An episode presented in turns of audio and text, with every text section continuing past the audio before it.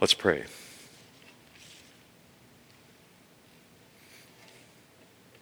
Your love is great, God, and you have loved us in many ways.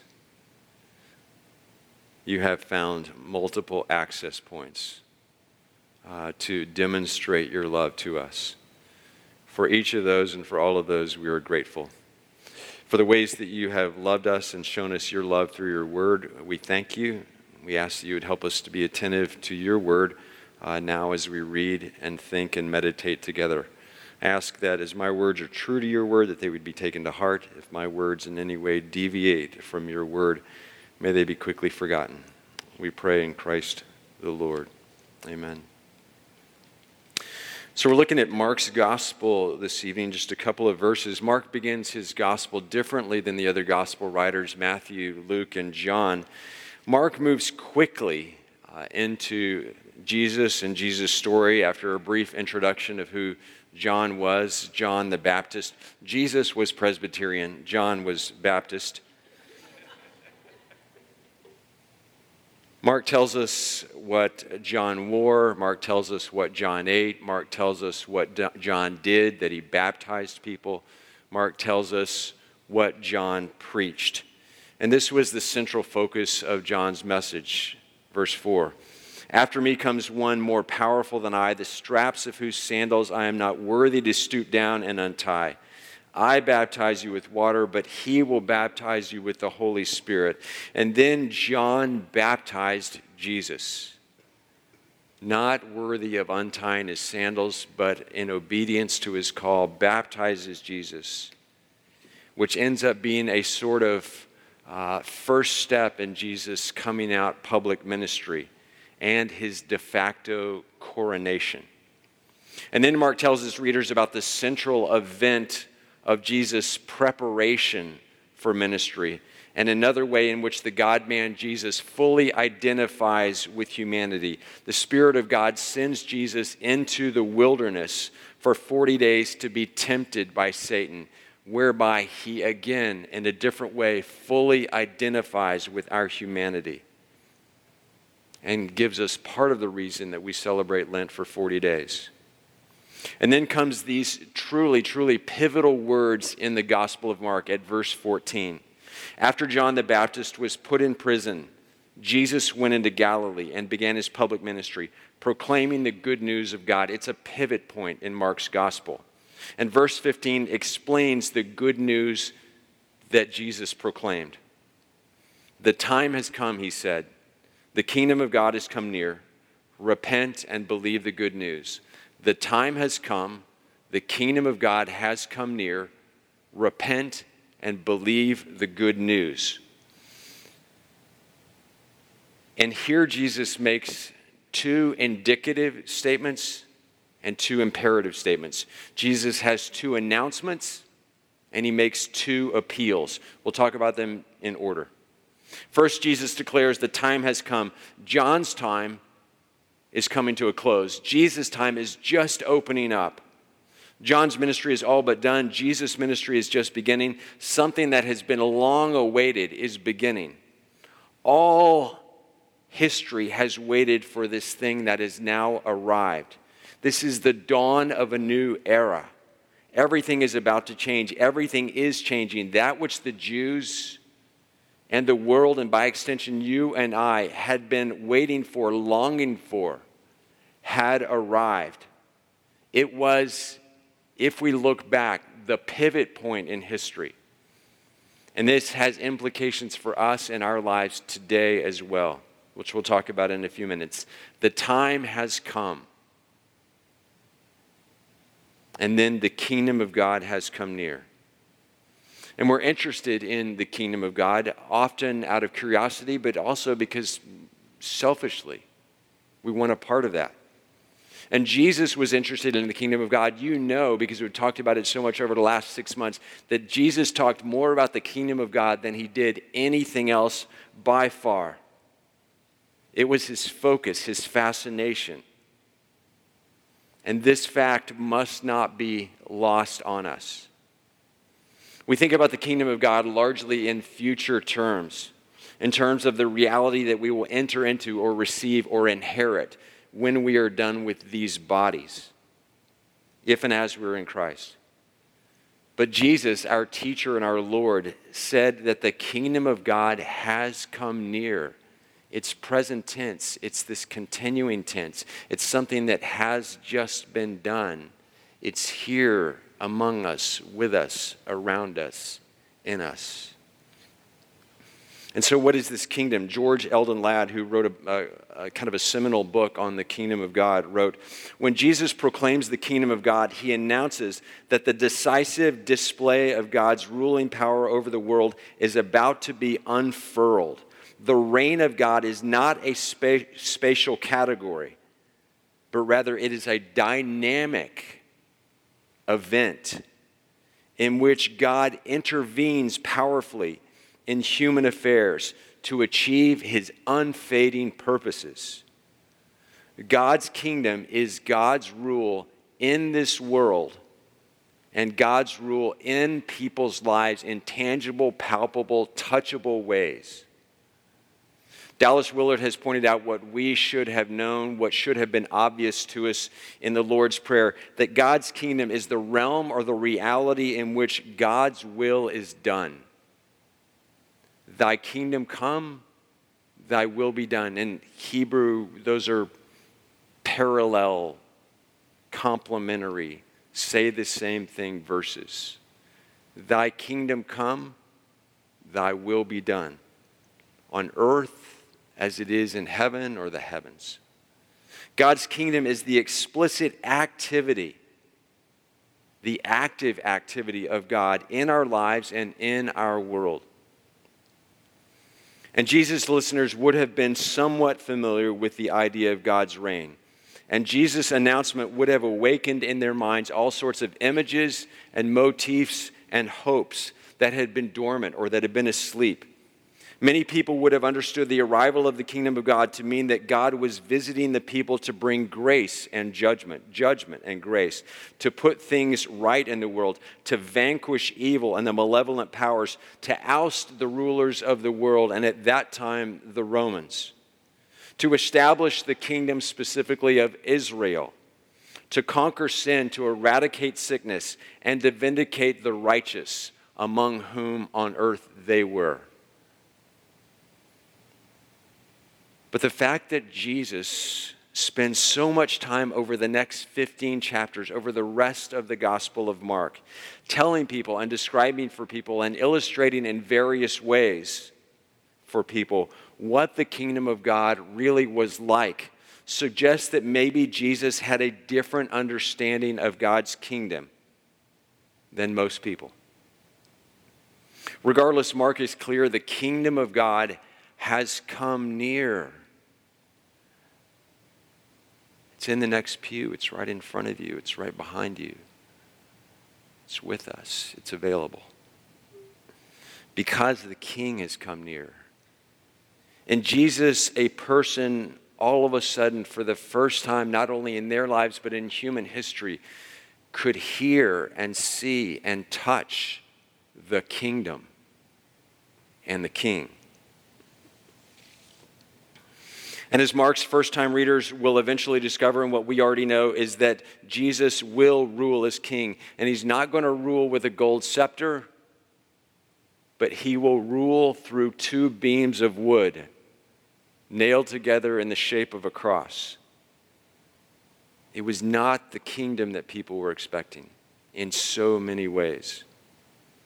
And though we hear and sometimes use the language of building the kingdom, we sing some songs that have that language in them. We talk among each other. We have heard that language, building the kingdom. We don't build the kingdom. We don't bring about the kingdom, and especially not through our own paltry offerings.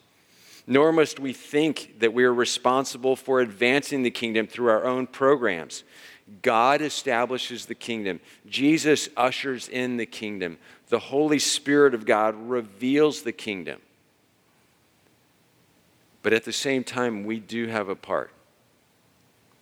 Jesus has given us two indicatives. The time has come, it's now. The kingdom has come near. And now Jesus gives us two imperatives two things that we can do, and two things that he calls us to do, and two things that he invites us to do repent and believe the good news. Repent and believe. And he is the good news. And one gets the impression for example, because of the urgency with which Jesus seems to speak about these things, that these two actions are important for a person in coming to enter the kingdom of God or to experience the kingdom of God. Repent and believe, believe and repent. And we must not undervalue either of these, either individually or as a pair, because they go together. They went together for Jesus, they go together. John Calvin asked and then answered Can true repentance exist without faith? In other words, without believing. By no means, he answers. But although they cannot be separated, they ought to be distinguished. Can true repentance exist without faith? In other words, believing. By no means. The contemporary Reformed theolo- theologian Louis Berkhof uh, kind of amplified this thought of Calvin's, and he wrote uh, these words that are on the cover of your bulletin True repentance never exists except in conjunction with faith. While on the other hand, wherever there is true faith, there is also always necessarily real repentance. The two are but different aspects of the same turning a turning away from sin in the direction of God. The two cannot be separated, they are simply complementary parts of the same process. The two cannot be separated, they are simply complementary parts of the same process. But maybe this has not been a given for us. In my experience, at least, there has been a heavy emphasis on a discipleship or a Christianity of belief, but not so much repentance. I don't know if that's been anyone else's experience. A heavy emphasis on belief, but not so much on repentance. These two things that for Jesus seem to go together. To believe in the scriptures, you probably know, is more than cognitive or mental assent. Rather, it is to willfully put one's faith in something or someone. In the words of Christopher Marshall, rational belief is essentially involuntary. And think about that, and I think you'll agree that that's true. Rational belief is essentially involuntary. A person cannot arbitrarily choose to believe on the spot. It is something that happens to him or her in light of the evidence. Trust, however, is voluntary. And he makes this distinction between these terms in English. Trust, however, is voluntary, it is an act of the will. Or again, belief can exist without immediately affecting one's conduct, whereas trust requires certain consequent actions in order to exist. Rational belief is sterile and powerless if it does not lead to trust that affects the way a person lives. And believing Jesus, or having faith in Jesus, or trusting Jesus, these are all the same word in Greek, just one word, pistis, that is translated in different places in different ways and most often by us as faith or belief. But I think the richer meaning and the one that we've lost and that we need the most is this trust. Believing Jesus, having faith in Jesus, trusting Jesus, and trusting that everything that Jesus said was true and that his way and his instructions about life and for life are true and best is inseparably connected to repentance. Believing not just in Jesus cognitively, but trusting him as a person and trusting what he said and trusting that that was true is inseparably connected to this repentance enterprise, which has, has, has historically been a, a big part of Ash Wednesday in particular and Lent in general. Repentance and then the things that roll out of it confession, sorrow, mourning, grief, ashes. In my experience, in my growing up, uh, repentance was always a negative word. It had negative connotations in my mind. See the pointing finger from the evangelist or the pastor or the preacher or someone in authority. But the word repentance in Greek, metanoia, simply means to think differently. To think differently. It does, first of all, have primarily intellectual or cognitive uh, implications, but it goes on from there to, uh, to involve the whole person if we're true to the word. According to Scripture, repentance is wholly an inward act. It shouldn't be confounded with outward acts at first, and yet it always leads to outward things things that are a part of repentance by association. Repentance means to change the way we think, to change our mind, to go a different direction. Uh, buying into the Hebrew, to turn and turn around, to go the other way. We can think of repentance as a pair of railroad tracks. And repentance calls us, like an engine, to get back on the tracks and you know when a train has gotten off of the tracks how much trouble it is in. If it hasn't already crashed, it is headed for that momentarily. And God calls us in repentance to come back to the center, to turn back to the middle, to get back on the tracks where the train is safe and where we can be well. In his little book, The Shack, William Paul Young wrote Sin is its own punishment, devouring a person from the inside. And there's just a lot of truth in that. God isn't out to punish or condemn us, but He wants us to repent because it's the good and safe place. It's the place of shalom.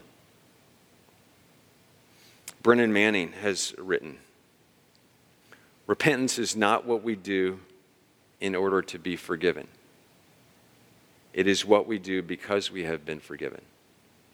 Repentance is not what we do so that we may be forgiven. But repentance is what we do because we've been forgiven. And if we look at just these two verses of Scripture, we see that. The time has come, the kingdom of God has come near. And then repent. The invitation to repentance comes after the bursting forth of the king and the kingdom, making himself fully available to us grace precedes having to do anything at all. And so when we hear the call of repentance, we should hear it coming from one who has loved us first, who is love and who promises to love us unconditionally, and who calls us to repentance because he loves us. These words from Deborah Newman are on the front of your bulletin as well, that I find helpful here when we won't let ourselves be held in the midst of our messes by God who loves us and made us, we miss the unspeakable joy of knowing that we are truly His beloved. In other words, when we hide and deny and don't want to confess or acknowledge the things of which we need to repent and to which and about which He is inviting us to repent, it's us who miss out. It's us who miss out on getting clean, on coming clean, on being honest, and having the help of the grace of God to get things right and good. I was reflecting uh, this morning on our baptism questions, the questions that we use in the Presbyterian Church, at least for baptism. And they go like this The first question is, Who is your Savior and Lord? And the response is Jesus or Jesus Christ. The second question is, Do you trust Him? Not do you believe in him, not do you have faith. but do you trust Him who is Savior and Lord? Do you trust Him? And then, third, after that, after acknowledging the one who saves, after acknowledging that we trust or believe, then comes the question do you renounce or turn from sin? In other words, repent of everything that separates you from God. And do you turn to God, relying on God's grace in Jesus? Do you? The invitation to repent comes after the gift of salvation and the assurance that we have a Savior and a God who loves us. So when we enter into Lent through Ash Wednesday and are called to repent, remember who it is who invites us and what He intends for us and who He is. And the third question is not a past tense, did you repent? Or do you repent today? But it's a present continuing tense because we're human beings and need to continually be about repentance. And so repentance doesn't belong to Ash Wednesday only, and it doesn't even belong only to the season of Lent, though that may be when the church has spoken about it most. But it belongs to every day of the year in our life with God and in a relationship with a God who loves us and who has what is best in mind for us. And so the time has come. Today is the day. The kingdom of God has come near. Believe the good news, trust the good news, and as the Lord leads you, whatever that looks like, repent, turn, return. Let's pray.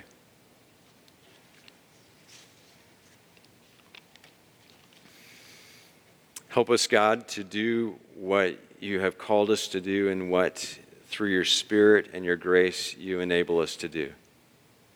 That we might live, that we might experience your abundance, that your joy might be complete in us, and that you might be glorified. In Jesus' name.